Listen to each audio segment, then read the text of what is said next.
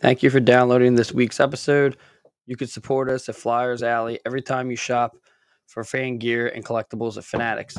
Just visit www.oldcitysports.com and click on the Fanatics logo. Then shop as planned, as we'll get commission on your sale. That will help us a ton. Next time you're going to shop at Fanatics, just visit www.oldcitysports.com slash fanatics and support our podcast. Thanks a lot, everybody.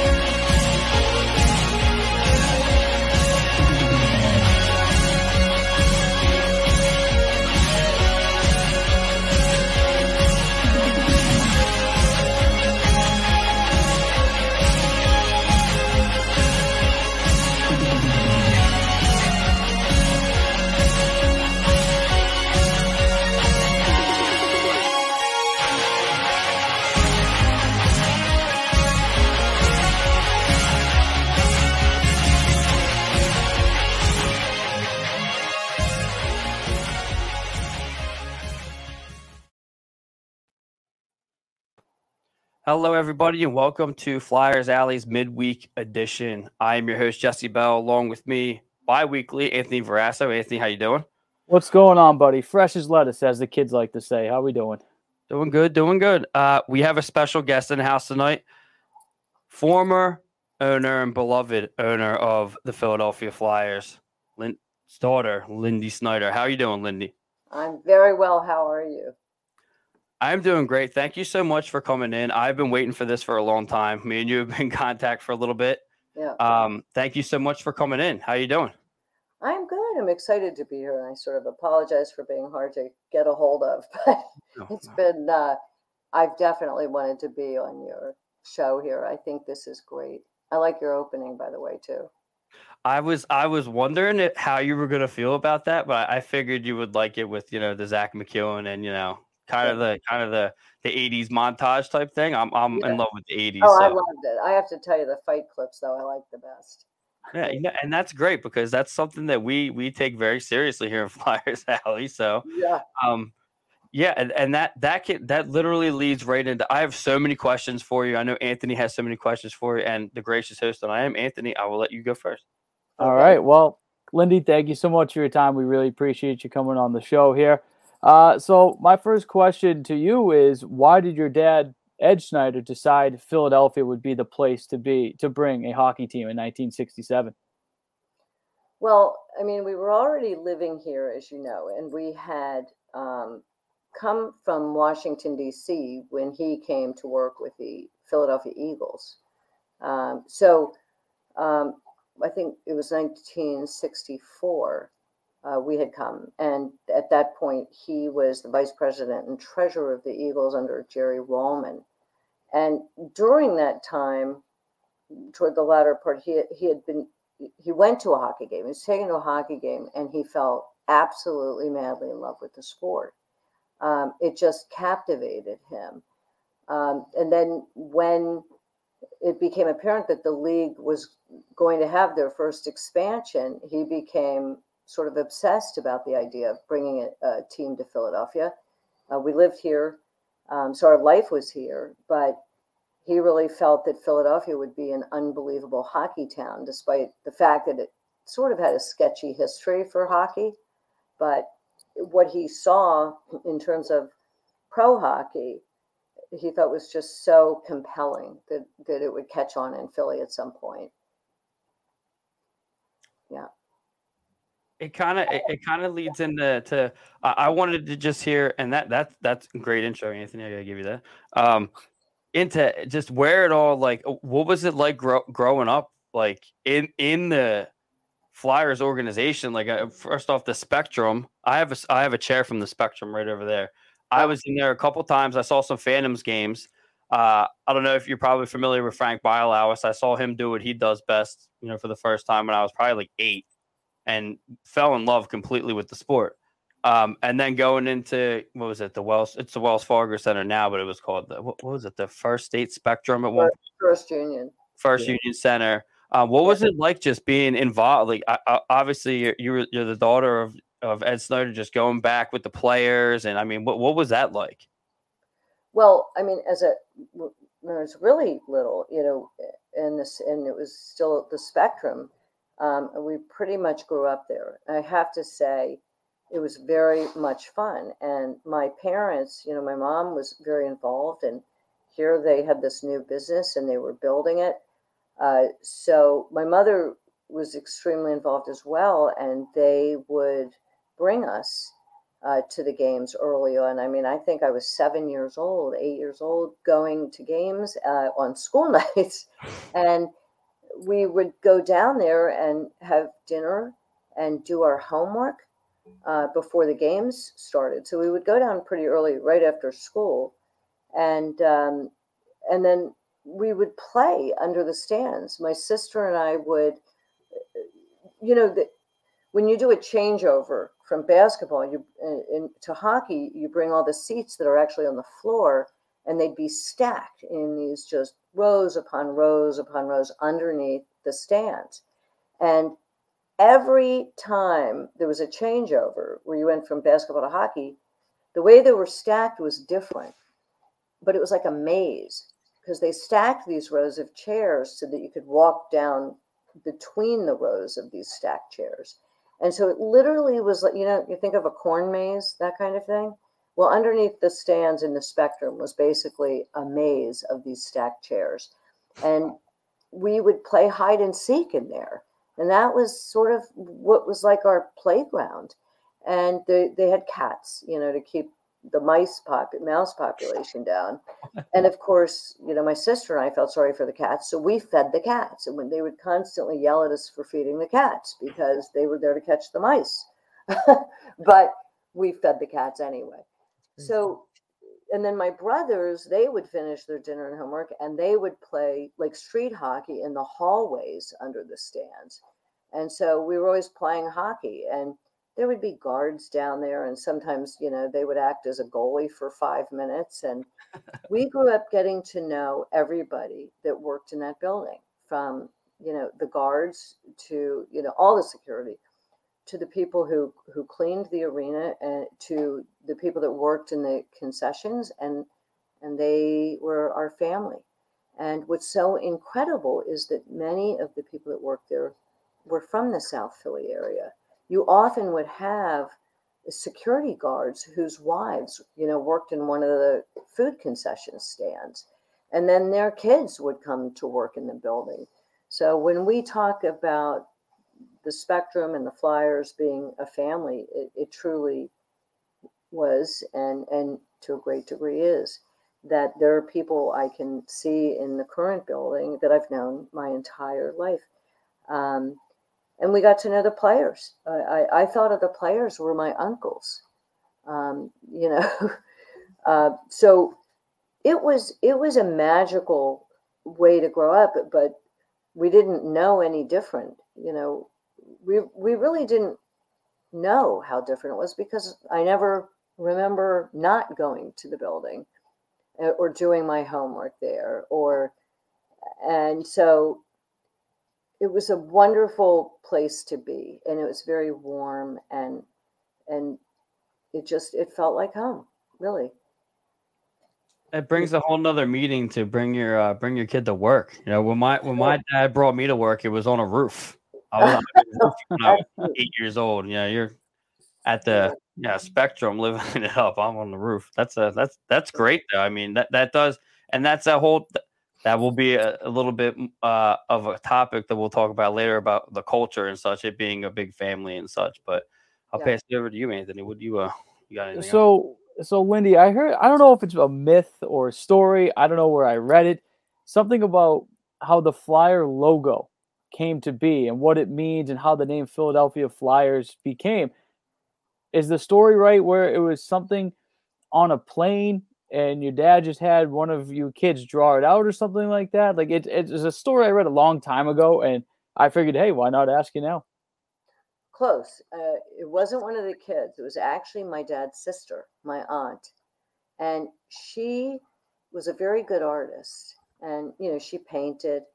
Um, but his, he had one sibling, which is his older sister, Phyllis. And I am not sure where they were, whether they were on a plane or a restaurant. But when they were, there was a contest uh, to name the team. And I do believe uh, someone won that contest for the name. And so when they were trying to ascertain the logo, she drew basically a P with a wing. And that that came from my aunt Phyllis, and that that did become our logo. His sister, his sister drew it, I think, on a napkin or something initially, and then cleaned it up. And yeah, it, it was, as you can see, a lot of people nowadays don't realize it's a P. You know that that's what it was with a wing, and you know it's a very it's so iconic. You know, I think we're one of the only teams that have never really altered our logo, which I think is so amazing. Yeah, I was ready to say that. Like, I, it's it's never really changed. Never ever. change it. It's it's my it honestly, it's not even because it's my favorite team, but it's like my favorite logo in all of sports. It's just that, like you said, it's an iconic P with the wings and the orange puck in the middle. Like, I just love it. I do too. It's funny because you know how you know over the years they'll modernize a font, you know, for a company. They'll they'll change things, you know, to look more current. And you know, there was a period of time, I think, through the late 80s, 90s, where maybe the logo was, they contemplated making some changes or streamlining it or whatever. But as you notice, everything that's sort of vintage comes back. Um, so it became very current again. And I think what it really shows is that it's just a classic. You know, it doesn't need to be messed with. You know, overalls. Yeah. I just wrote that down. yeah, the Cooperalls just came back. What's that? The Cooperalls just came back. Isn't that unbelievable? I would love. I would. I would wear the whole thing on a constant basis. I. I, I love it. Those I love are the greatest. We were the first. The first. I don't know, but those, those are the greatest. They they said I forget where I heard it. Uh, I think it was Jason Myrtetus said it today on his uh, Flyers Daily that uh, the reason why they got rid of them using them when they played was because they were so slick when they fell, they couldn't get up. like when they would slide, they would slide down the whole ice and wouldn't be able to stop. So they that's why they got rid of it. But now it's the practice attire. So you know, it's funny. I my memory is vaguely that the league said no. You know, they weren't standard or something. Right. Um, so I, I thought that that was a league decision. I don't think that we wanted to get rid of them, to my recollection. But I, you know, I'd have to ask my brother Jay. He'd remember better than I would. I think he had said that there was only like a, I think maybe even two teams that actually even, even wore them. Yeah, I, I thought they were amazing. I think the Whalers might have been the other one. Yeah, I can't remember, but yeah, they weren't widely adopted um, before they disappeared. That's true. Um, I'm a big fan of them. I'm a big fan of retro everything. Every everything yeah. was better back then anyway. Now things are things are complicated now. I don't if you complicate complicated. complicated. That's right. Um I do I do have to ask um we we used to my I own our network Old City Sports Network and uh we used to be sponsored by uh Body Check Wellness. Uh you and Riley Cote are, are pretty tight. Can you can you explain that that little partnership or you guys are pretty tight, right? Yeah, well, um, you know, I became very involved in the cannabis industry early on when it was still a bit taboo. Um, and nobody was talking about it if they were involved in it because it wasn't legal in many states, or at least even for medical, it was still pretty rare. And um, I became a firm believer in it uh, for a number of reasons. You know, primarily for, for health reasons. And eventually, uh, Riley and I uh, got into contact because he was very early into it, uh, looking at alternative medicine for injury or illness or what have you. And so we connected around that. And then he introduced me. I, I, I don't know if you remember when Rick MacLeish died. Yeah. Okay. So Rick, like many players who leave the sport, you know, was had some trouble, you know, thriving after his career in sports. But um, you know, there's a lot of players in all sports, football and you know, hockey and basketball. Once they leave the sport, they they often have sort of a a tough time launching into life because you start playing sports very young you know you give up a lot of other stuff. Sometimes you give up a big chunk of your education and you're not really trained uh, sort of to go out into the world after a career in pro sports. But there were players you know in multiple sports that i knew of who had died uh, as a result of substance abuse of some sort or alcoholism liver failure. But that those abuses occurred primarily because either they had sustained an injury while playing and had some intractable pain and eventually became um, addicted to some substance. And there's a lot of guys that got addicted because they they were they had a loss of identity when when they left the sport, which leads to depression and and thus abuse. And I felt very strongly that we teams were not doing enough to address what happened to players when they left the sport, to set them up for life. Right. They, they give so much, and what they've done, not only for their team and their colleagues and for the city itself, a lot of these guys are just like, thanks, bye. And I didn't think that was adequate. And uh, right around the time my dad died, um, I really became convinced we needed to start an organization that combined all sports, all pro sports, because they all suffered from a lot of the same issues, these that I've just mentioned.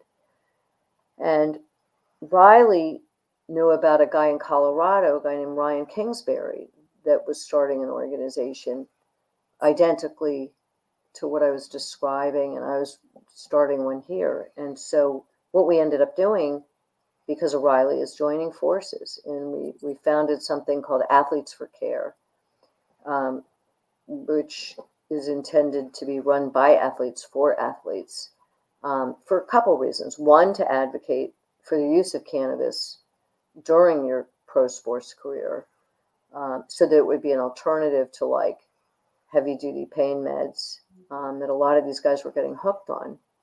And then also to help them find a path and meaning in, in their life after sports and to be able to leverage that career, um, really build their social media, help them with more financial literacy and investing, and to help them find opportunity.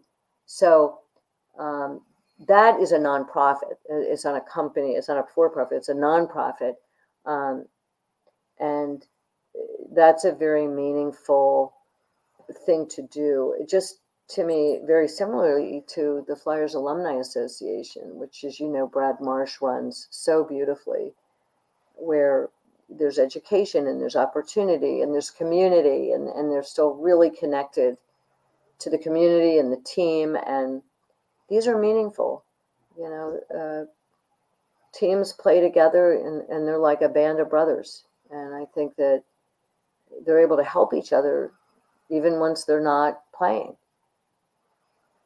So, yeah, a lot of those, a lot of those people too that uh that that go through those. Uh, I don't know if you're familiar with the Ice Guardians documentary. I I'm familiar. Yeah, that's like one of my favorites. Um, but it explains that that whole thing of of you know they're here and now their role is being kind of kind of well, this this year is a little bit different. Um, there's a lot of physical altercations happening already this year, but uh, in the past, uh, you know that that role was being taken out of hockey, and those guys kind of didn't know what to do. Right. They uh, they they feel like they couldn't get into the normal life of living without, say, like their team or their routine of of what they were doing on the team, and now they're kind of pushed into society and kind of like, okay, like you know, take care of yourself, you know, goodbye Right. Well, you know, it's funny. Um, a, a, a pro football player, a retired pro football player, said said it this way. He said, "You know, you start playing football as a kid, and you've got your coaches, and they tell you where to be and what to do, and you got your parents, and you got a doctor or trainer, and you." From a very young age, when you start going heading toward a pro football career, you know, then through you know high school, college, you, you've got this team around you in addition to the team you're playing with, and then you you hit the pros and you've got doctors and trainers and you've got agents and you've got lawyers. You've got this huge structure around you. And then you've got your team. And but the day you're done the day they let you go you go to your locker by yourself with a trash bag and you empty it out and you walk away that day all by yourself Right. okay and their whole life has been predicated upon a true team. And so uh, that is a mind bleep. Okay. Yeah. And it is really tough because all of a sudden you don't have your team, you don't have your agent, you don't have someone telling you where to go, what to do, what to be, when to sleep, nothing. And you have to figure it all out all of a sudden. All of a sudden you have to figure out everything you know, new health insurance or, you know, although the leagues now take care of it and, you know, they've got alumni packages and trainings and it, it has changed a lot over the last bunch of years where the leagues are doing far more, the league alumni associations to put in all kinds of services for job and career and financial, you know, uh, opportunities and, and learning and education. But I think that this was very important. It just didn't exist as it does today for a long time, but there's still more that they can do, I think. Yeah, I agree completely. Anthony, yeah. Yeah, no, that was that was absolutely right. I mean, like you said, these guys, these athletes, they got a team around them from middle school if they know they're going pro, and then the next, and then when they're done, it's over. It's just, I can't imagine the drop off from one day you're everything, the next day it's what do I do now? But it's funny you mentioned the alumni association with the Flyers, and you know you have former players in hockey that are on different podcasts now all over. There's one former Flyer. I'm not going to mention his name, Jesse, unless you want me to. Uh, doing a podcast show now, but he mentioned maybe the Flyers Alumni Association isn't so close with the team now. I, believe he said it's almost like a business business type of thing going on with Comcast and the Alumni Association. I don't know what you know about it, if it's true at all. I just from the Flyers always being so close in a family type atmosphere, like you said earlier in this program, the concession stands families would run the place, and now it's like I really hope it, that's not being disconnected from the team to the alumni associations and down, uh, you know, down the line. Yeah, I I hear you, and I think that um, I think essentially, you know, when my dad died and and the ownership structure changed, you know, sure there was a transition, you know, and transitions take time. They they don't happen overnight, and you have certainly a, a large corporate entity um, in Comcast that is now, you know, the managing entity for the Flyers. And but look, what people don't realize is Comcast, they're a hometown company. You know, this is a family built business. The Roberts family, they're as Philadelphia as as all of us. And and they're Flyers fans. They love the Flyers. So I get upset when I hear Brian or Comcast get bashed because they love they love the team, not even a question. And um, and their family has been close with our family, and and we know how they feel, and that's why that was such a great partnership while my dad was alive, and so we've had some bumps in the road, and that transitions are like that, and and they do take years, and they had to, you know, work through, you know, iron out these bumps in the road, and and, and that's where we've been. But I think they they got an unfair rap, really, because there's nothing about them that was like, ah, this is just about the money. However, the Flyers are a business, you know.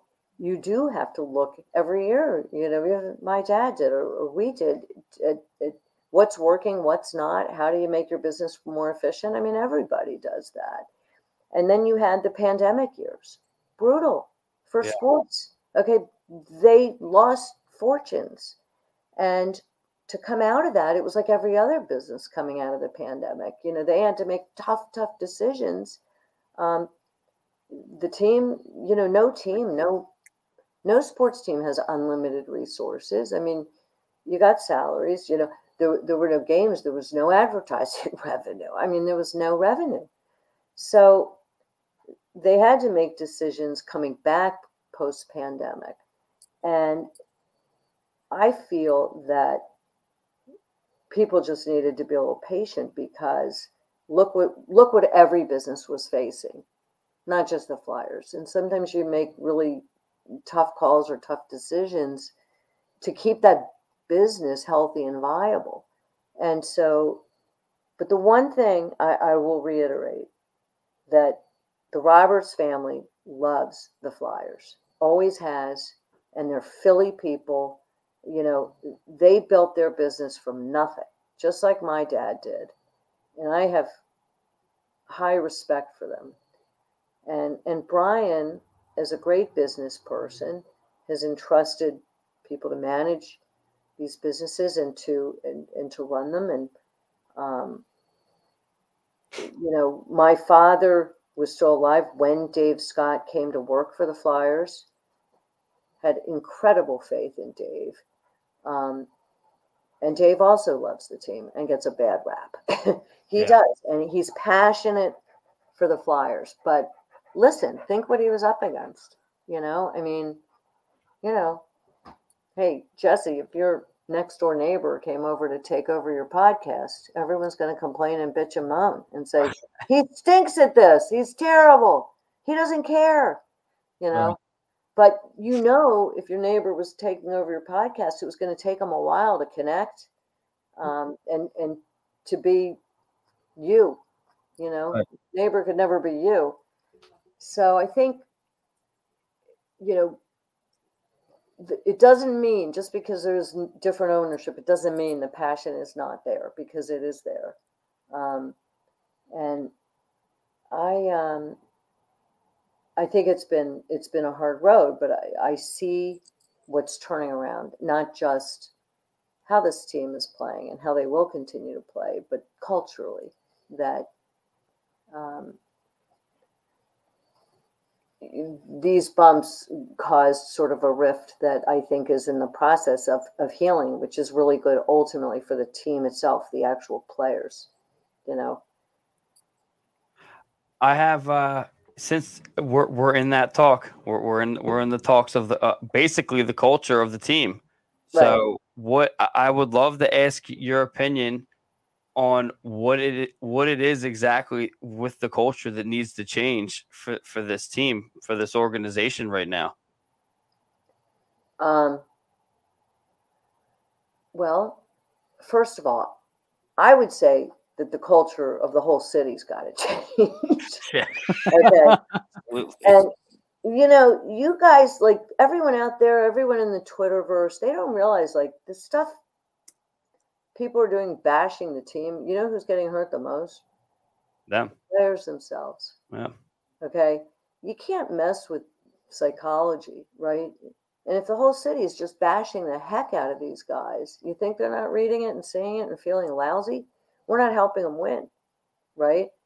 And so it's not just the culture down at the building, it, it, it's the city culture that, yeah, things change. My dad's not there, but the passion's there. Our family is passionate and wants to be the biggest cheerleaders out there. You know, maybe there's certain things we would have done a little differently at different times. Um, but it's a learning thing. It's a learning curve. And I think that the organization sees that legacy is important. You see that big installation they just put in in the arena? The, oh my gosh, the memorabilia. Yeah. Well, it got taken down a little while ago. And it was like, The Oh. box. oh, incredible. And everyone was like, oh, they removed everything of the history, the culture. It's gone. There's not one photo of Ed Snider in the building. And well, they put it away while they were redoing all that stuff. Go see what they put in there. And it's it's incredible. And their recognition that legacy is important. Um, you can see it in things like that that they're doing. You can see their increasing connection with Snider hockey. I think to your earlier point about the alumni, um, the increased involvement, you know, together, um, it has, you know, these things are recognized and uh, valued by the organization.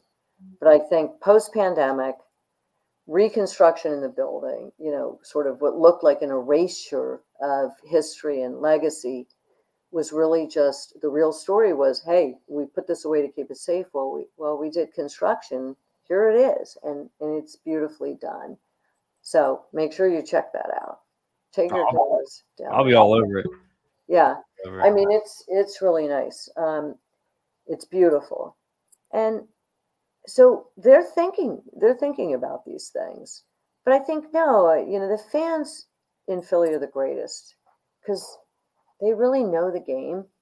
They know the game, and and they've been around. They've this is the most loyal fan base in the entire United States, and you can't mess with our fans. You can't fool our fans. They know the game and you can't not communicate with them. So I think that one of the biggest culture changes initially was the way communication was happening, not giving enough information to the fans so that they had an expectation, knew it was coming, could weigh in, talk about it, think about it, instead of just getting hit over the head with some sudden announcement that nobody was expecting. Uh, So I think that that's a learned a learning thing you know i think my dad's style was like he talked to everybody talked to all the press they were good buddies everybody talked to everybody and um, you know the p- people have come in who have come in from a larger corporate culture. That's not the way things are conducted there. And so that's a learning curve for them too and they're they're seeing that sort of that more typical corporate culture and way of communicating doesn't work on a more granular level like with our fans that our fans want to be able to touch and feel this team and, and feel who they are and what they represent and what they care about. And so the work is for them to be out there talking more to everybody and i think that's what they're working on. I think they know that. I do.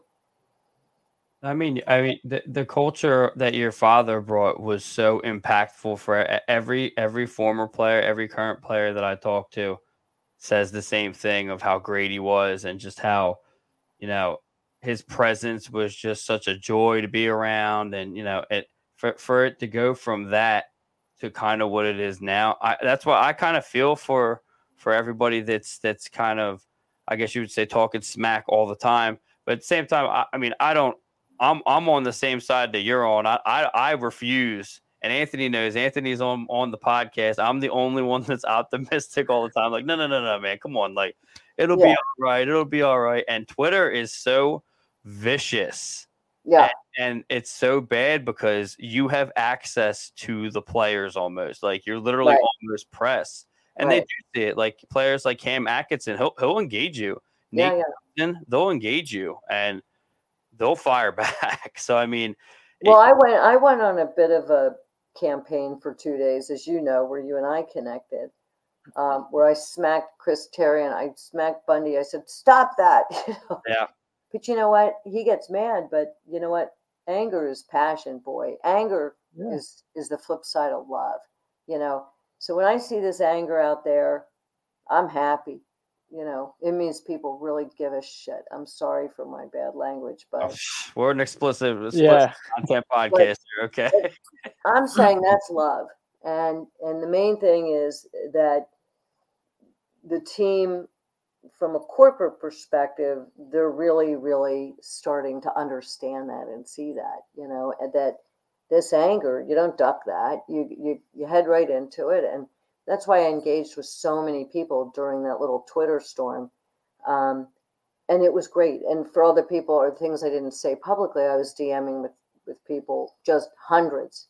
And half the time it was just the fact that they heard, they were heard, they they were shocked. I responded and pleased and and we got into these really great dialogues. And um, our fans need to be heard all the time because they're smart. And I think that's something my dad knew and understood and respected. He respected our fans. And they respected him, but he respected them back equally. And, and he wanted to hear what they had to say. And I worked for the organization most of my career.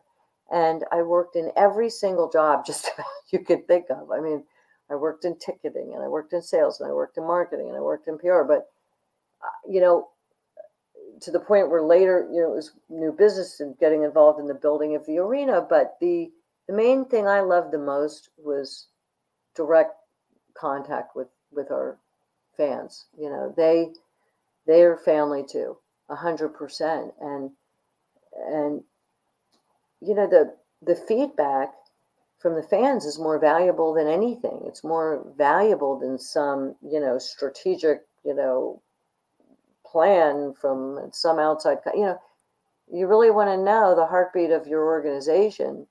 It's the fans, a hundred percent. And you know, this is a learning curve. You know, for this new management, and they're listening. You know, but you know, they're still on that learning curve. They're, they're not here yet. You know, they're they're still learning. And but like I say, it hurts the players themselves, you know, to to see this stuff. And I'm like, hey, we're we're Philly, we're Philly, right? We've been an underdog, you know, and the team right now is an underdog, but Philly itself is an underdog amongst these fancy schmancy East Coast cities. You know, we're the same. The Flyers and the Philadelphia fans are the same. That's why we've always been so joined because I think the team sees themselves as Philadelphians see themselves and vice versa. And you know what? It's okay to be the underdog, but we got to be on the journey with them, you know, the fans with them, not smacking them off their their their game. Uh, you, you mentioned the fan base in Philly, and obviously, like you said, the the passion and the anger. That's great because we all care about the teams. You know, you got the the Phillies are going to the World Series. The Eagles are undefeated. Sixers kind of tough right now. Obviously, you were around 2010, the last time the Flyers made it to the Stanley Cup Finals. Just what would that kind of presence for the Flyers bring to the city? Like, bring hockey back to that respectable manner where it's like, hey, yeah, it's a Tuesday in November, but the Wells Fargo Center is packed, even though it's Seattle coming to town or something like that. Like, just Yeah. talk about how the hockey, when they're back, would be so thriving in that city. Oh my God. It, first of all, it'd be unbelievable. I think that, okay, I'll be a little prejudiced here and say, I don't care what other pro team has won anything in this city. I think the whole city's been feeling very bruised that the Flyers haven't been to you know, a cup playoff since since that time. I, I think I really think of of the Flyers as Philly's team in a way okay, look, the Eagles are the they're all we have great teams. They're amazing, but the Flyers had with the city a, a little bit of a love affair. Um, you know, and so the the fans have been rightly darn disappointed o- over quite a period of time, but no more disappointed than us as an organization. I, I mean, my dad, you know, told the day he died, you know, the last thing he was caring about was watching a game. Okay, and um, and no one's more disappointed than the team themselves. But look, it's what they're striving for is is to be a winner, and they're going to make the right moves. And we're we're rebuilding Okay, we've been here before, and there's no sense in shying away from the fact that this is an organization in the process of rebuilding. And you know, hey, if you've got you know uh, your own company, you know, or uh, let's say a family member that you know had an accident and and they're they're relearning some skill, um, you support them. You know, you support people when they're down. And I think Philadelphians were never just fair weather fans. Uh, they've rode rode through really tough times and really stuck with us. And it's one of the reasons that every other team loves playing in Philly because there's no greater fan base. Even when we would be the worst team in the league, and we've been there before where we were just awful. You know, I was responsible for filling seats when we had the worst record. And you know what? The thing about our fans is they love coming anyway because you know what you were going to get on that ice was like a lot of heart. We might not have won that game, but boy, they gave it all. All.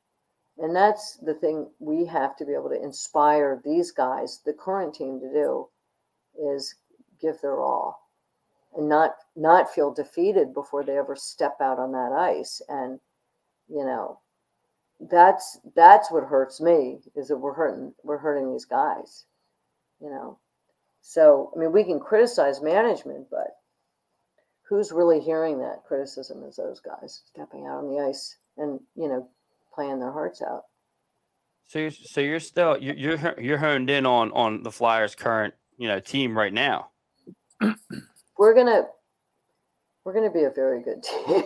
I I agree with you. I I love. I was gonna say earlier. I I love the team. Yeah. This guy up here. I don't know. Uh, my yeah. other co- my other co-host uh, Wade. He's in the crowd somewhere. He he'll be chiming in at some point. Um, I love it because that's the hockey that I grew up with. You know the my, my favorite players. You know obviously goal scorers are the greatest, but you know my father is a roofer. You know he was on the roofs in the wintertime and the and the the ones that resemble my father are the enforcers. Yeah. You know, they're the guys that put their entire lives out on the ice. Yep. They're the ones that protect the players. Yep. Uh, like the Dave Semenkos and the Martin McSorleys that protected uh, Wayne uh, Gretzky back at, you know when he when he was the great one. I, I believe thoroughly that this team has very much potential to make a huge splash because it has exactly what it needs. Yeah. So yeah. I and what is what is your your opinion on, on the current the current team right now? You said that that you think that they, they can make a splash. I mean, you you think that not obviously not now, but I mean it's going to be a very good season. I think I'll say it. But I would basically concur with you exactly what you just said, and you know, look. Uh, also, again, I mean, we've been in a rebuilding phase before. And, you know, eh, look, every single team of every single sport of every single league, you never have a team that's on this constant trajectory up or this way. You know, they ebb and they flow. Uh, this is a natural progression. It's a natural ebb and flow. You know, you got players that get injured or you got players that age out and you know, no matter how great your team is, at some point, some of these guys are going to age out, and you got to start rebuilding with young, young talent. I mean, that's that's life. You know, I mean, there's some guys that get injured and, and have to leave before their time, and, and and sometimes they're so pivotal that it's hard to replace them. But hey, it happens. I mean, these are human beings. They get injured, they age, and and and you know, now you're rebuilding and that's that's just where we are it's just a normal process you know well first off jesse i i said i'll take the meathead hockey this year okay um, i get it they're rebuilding i'll see the fights and cheer for the fights that's great but i want to see some talent next season but lindy let me ask you this because you're talking about rebuilding and the players and the ebbs and flows june 23rd 2011 one of the days I'm always going to hate in Flyers history. Carter Richards both gone that day to bring in Bryzgalov. This is a fan of me asking this. Do you feel like that trade maybe set the team back a little bit because it's like you ripped away a 45 goal scorer in Jeff Carter, then a heart and soul kind of player in Mike Richards to bring in a goalie who wasn't the most passionate when it comes to hockey? Well, he turned out to be a bit of a di- disappointment. There's there's no question about that. But the potential, his potential, this is a guy that just sort of didn't live up to his potential when when he joined our team. Um, but every everything pointed to something that would have been spectacular. Um, and I think that Carter and Richards, um, there was some there was some cultural problems on on the team itself um, that made that decision more than just about the trade, but about the culture of the actual team itself. So they that was a very difficult decision for the team to make because of their talent. And so it had nothing to do with their talent as to why they were traded. It had to do with the team culture. And I would tell you, I remember that well. And it was a really difficult decision because you don't want to give away talent, but sometimes you've got. Uh, you've got philosophical issues that actually supersede talent and you actually have to do something you don't really want to do to save the rest of the team it's it was complicated You know it was complicated, Anthony. Come on. No, I, I get I get the point she's making. You know, it's Yeah. it is what it is. It's Like tough. the, like the Giroux situation that just happened. That that that will never. That is like your your Richard situation. People will not let that go. That that will not be let go for a very very very long time. But it I- happens. in yeah no i understand that and sometimes you know the decisions aren't simply about talent you know there's so many factors look think about what makes a team have you guys played on any teams growing up I Oh, played briefly. I played mm-hmm. briefly. Not competitive though. Right. But didn't you ever have a really talented guy on a team that was just a jerk? Oh Oh, yeah. Yeah. Well, sometimes, you know, you're weighing that in pro sports too. And, you know, you got to weigh. And by the way, I'm not saying anything about Giroux in this, please. He's not a jerk. Um, I'm talking about the f- decision making is not based purely always just on talent. You know, sometimes you get a bunch of really talented guys together that don't get along, right? I mean, you have to have that perfect blend. You know, it's a perfect blend, a perfect grouping or pairing. And you could have this raw talent where, you know, but they're like oil and water. So you got you got to balance all these different things. You I mean, it, it it it wasn't. None of them were good decisions. I mean, uh, not not not good decisions, but easy decisions at all. Right. I mean, the the Giroux thing is is going to haunt people for. I mean, I, I don't even want to say haunt. Just a lot of people still don't understand it. I, Right. I understand it. I, I get it. But uh, the Richards thing, I totally get that. Um, it's a, it, but it's a, it is a business at the same time. Like you know, you can't can't let certain things get in the way of cer- other certain things. So, um, I. I on, on a lighter note, I, I didn't like the Brayden Schenn trade. Just saying that was that was Right. a big thing for me. I was just getting ready to buy his jersey and Oh, gone. Very yeah. upset about that. Very upset about that. Yeah, that's sad. But, No, but yeah, I mean, look, and sometimes there are things going on, you know, behind the scenes that, you know, maybe private to an individual player. I mean, he's a human being and a person first. And so sometimes uh, you're not going to talk about uh, whatever maybe personal issues they're having. And, and so the whole public looks at it like you made this jerky trade for no reason. And, and there may be a story behind that. Look, with lots of players, and you know, all there's lots of incomprehensible trades in all of sport because first and foremost, these players are human beings. And so there may be a story behind the story that the the team is protecting their their privacy. I agree with that completely. I see Yeah. Yeah.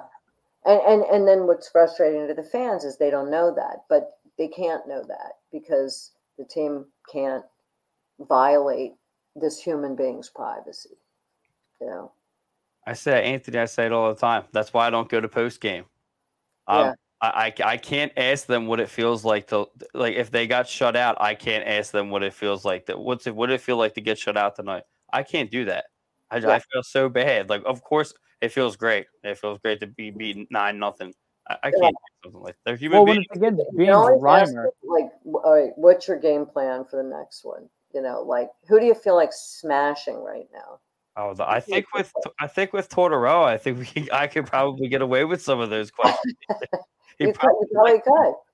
yeah, right. I think they'd like more interesting questions. You know, Or you kick me out and tell me that I'm an idiot, and that would be the end of it, and I'd be done. just yell back and. No, I don't think so. I, I think he's he's a very uh, transparent guy, and and I I like his attitude. Basically, you know, I mean, here's the deal.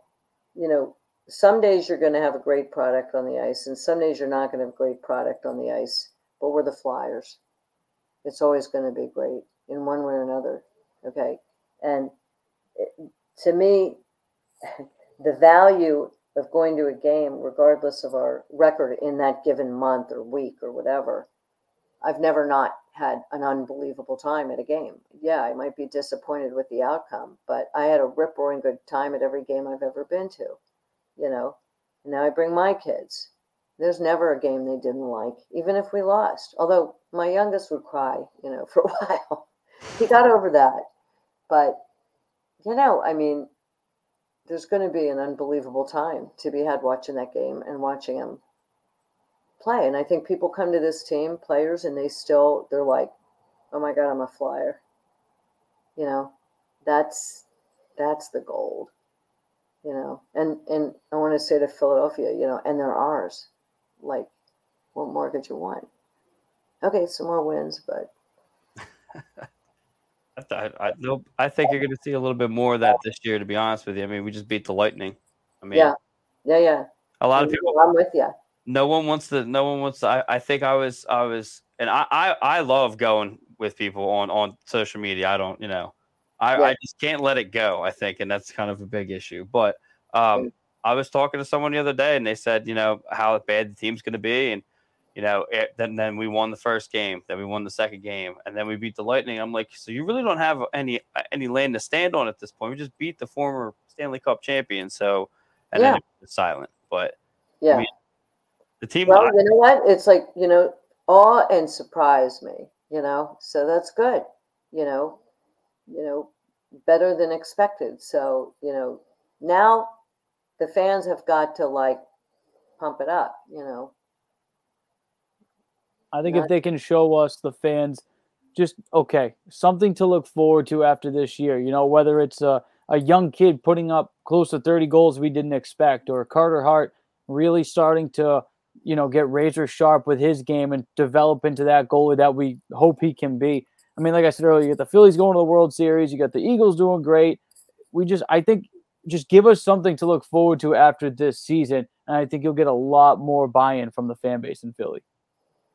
Well, I even- think so too, but I think that, you know, I think they're pleasantly surprised by the start of the season. Um, so I think that, you know, you can only build on that. You can only build on that. And certainly, you know, you can only build on on the on your worst year or last year.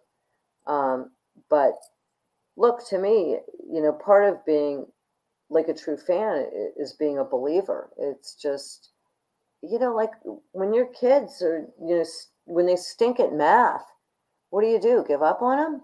You know, no, you stink at math. Forget it. Don't try anymore. just, just fail. You know, no, you, you keep encouraging, you keep working at it, you keep looking for new strategies um, and ways to, to win you know, and you you got to know the organization is doing that.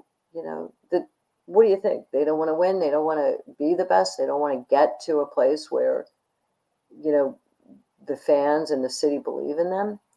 You know what I mean? They got the same goals. They've got the same goals as we do, as you do.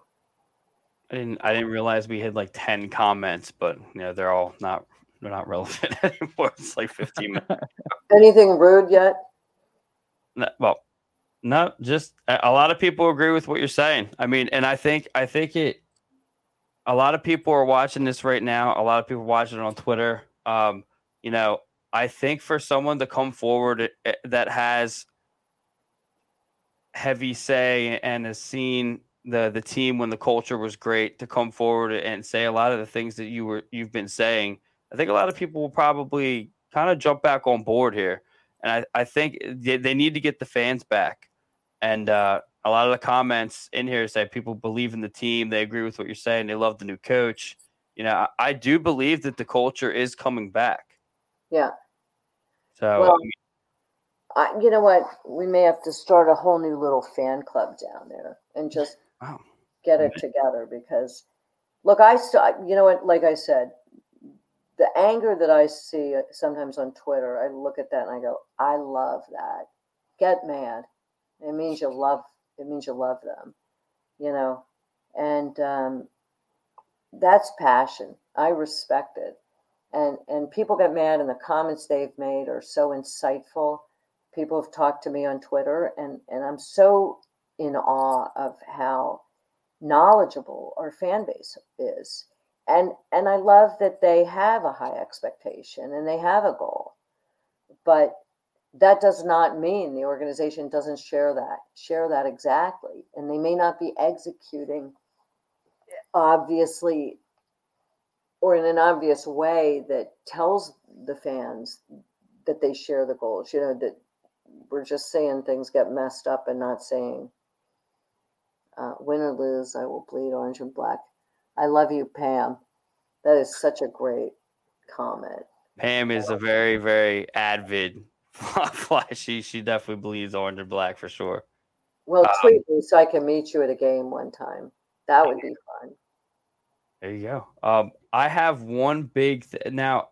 I don't I don't always believe what I hear on Twitter, but I did. I, I there was a little bit of a rumor that was floating around that you may. Is it true that you may, in fact, try to buy the Flyers? a lot of people have asked me that. Well, it really only depends if they want to sell. You never know. They may not want to. Comcast but you know what? You kind of know, hard I to always, buy it, I always want to be. I always want to be involved. You know, I'm. I'm always a fan, and you know, I want to do whatever I can for the organization to help them because look, it's part of my life. It's like in my blood. Um, not only did I grow up there, like I said, I worked most of my career there. I worked with my dad and with my brother, and I, you know, uh, it's a part of me. And you know, it actually it feels very personal to me still. So, and it's always going to feel personal. Ah, you, you are so sweet, Pam. Look, I mean, I'm putting my hands in, I guess, in some way to just um, connect you guys back with the organization because I think, like I said, we've all got the same goals, always have. I think what was unique with my dad is he was so, his heart was on his sleeve too. You could always see how he felt. It was not, it was very authentic and he lived and breathed the team and everything they did. And as kids, um, if you wanted to ask for a raise in your allowance, we knew we had to ask after a win. You know, I mean, it was not good in our house when we lost. I mean, really, it, it mattered to our life every day. There was like an up and down with that. So I, I get, I get our fans. I get them. For the most part, I, I I love them all. I mean, but sometimes it gets a little much. I mean, you know, at least but at least some fan bases are, are a little way over the top. Um, I would love for you to actually kind of switching gears a little bit, talk about your your skin uh, company as well. Oh, so while I was working, you want to do? If not, I mean, that's up to you. Yeah, that's okay. I'll be brief. While I was working at the arena, while I was still working for the organization, I do you guys remember Lauren Hart had cancer? Yeah. Okay. Lauren and I are very, very close. She's like my sister. And um, we grew up together. You know, her dad, she was there at every game too. But Lauren and another girlfriend of mine, Nina, at the same time had cancer. Uh, Lauren had non Hodgkin's lymphoma, and my other girlfriend had breast cancer. And interestingly, they were both on treatment at the same time. One was having chemo, one radiation, and they were both having amazing skin problems from those treatments. And it was incredible. I mean, as their friend, I'm like, what, what, what, what didn't your doctor give you anything? And, and essentially, there was nothing. Nothing was made for people with side effects to the skin from cancer treatment. And I became sort of obsessed about it because here we are. There's a million products to make you look like young, or there's baby products for the skin, there's for diabetics. And like almost almost 50% of Americans will be diagnosed with cancer in their lifetime. And yet there was nothing for the people. And I became obsessed that there had to be. And um, and set about to put together a team of doctors and figure out how do we solve this problem. And that's why I started the company. I was inspired by by Lauren and my friend Nina and seeing what they were going through and knowing that there was no, there never was a skincare brand made for cancer patients. Um, and that's what we do. And it's to help people as they're going through it. And about, I don't know, five or six years into it, I got cancer. Um, oh. So, you know what I mean? I know what it's like. I, I can, I've been there and you get in that headspace and you know that you need to give people tools to give them their power back to help them get through that journey you know. It's amazing. Yeah, it was amazing. And, and one of the reasons I got into cannabis business is watching patients, you know, have the kind of pain they had. My father um, was in a lot of pain, and, and sometimes traditional medicines just just don't do it. And I thought that cannabis is more affordable. A lot of people don't have insurance, and that people need accessible and affordable um, medicines. And, and I think cannabis in different formats really provides that too. Absolutely. Yeah. I, you know, just from from all the things that we've talked about, um, even now the people coming in now, Pam has come back in with with this comment. Oh, that's amazing. Oh my uh, God, Pam, you're just a baby. yeah, that's awesome you know, I th- I think you need to put I think you need to put your hand in the in the in the bag a little bit more for the you know maybe buying the team. Just saying. I mean, hey, they, you know, you never know. You never know. But you know what?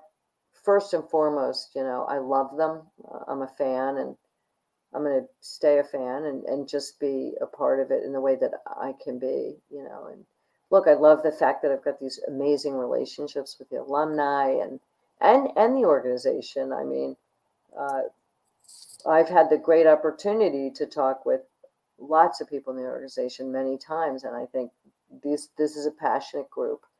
Everyone in in, in sales and but in marketing, these guys are they they care desperately. They really do, and I think it's hard on them sometimes when they read in the paper, oh, you know, they don't care. You know, that hurts them. They do care a lot. So it was very nice for you to have me on here. Oh my God! Thank you, thank you so much for coming on. I, I have one last thing for Pam. I she's saying this to you. Um, oh, okay. Oh, that is so sweet. How are you doing, Pam? Are you okay?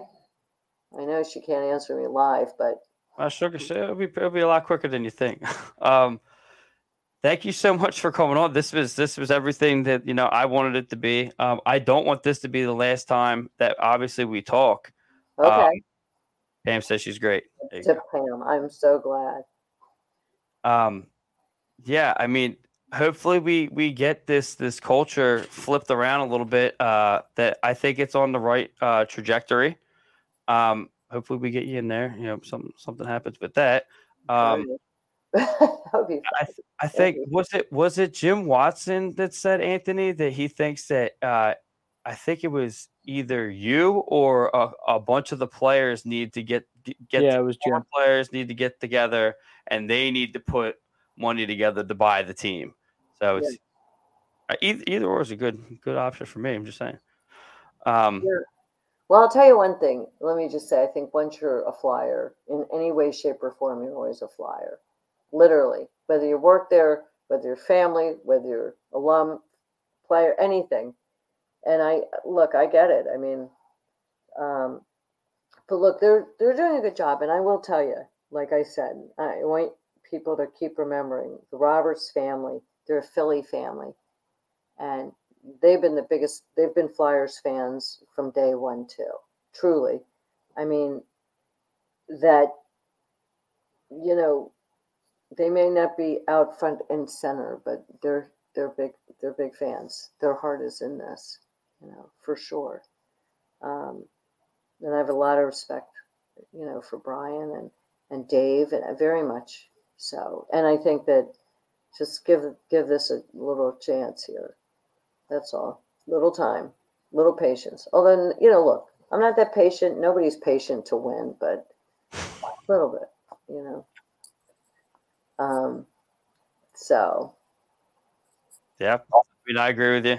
Maybe Anthony agrees with you. Who knows? I wish the rest of Flyers Alley would have, or the the fan base will hear this. This is going to be all over the place. So I mean, they're going to listen to you. So I, hopefully they pump the brakes a little bit. But like you said, uh, the hate is passion, and you love it. I agree with you completely.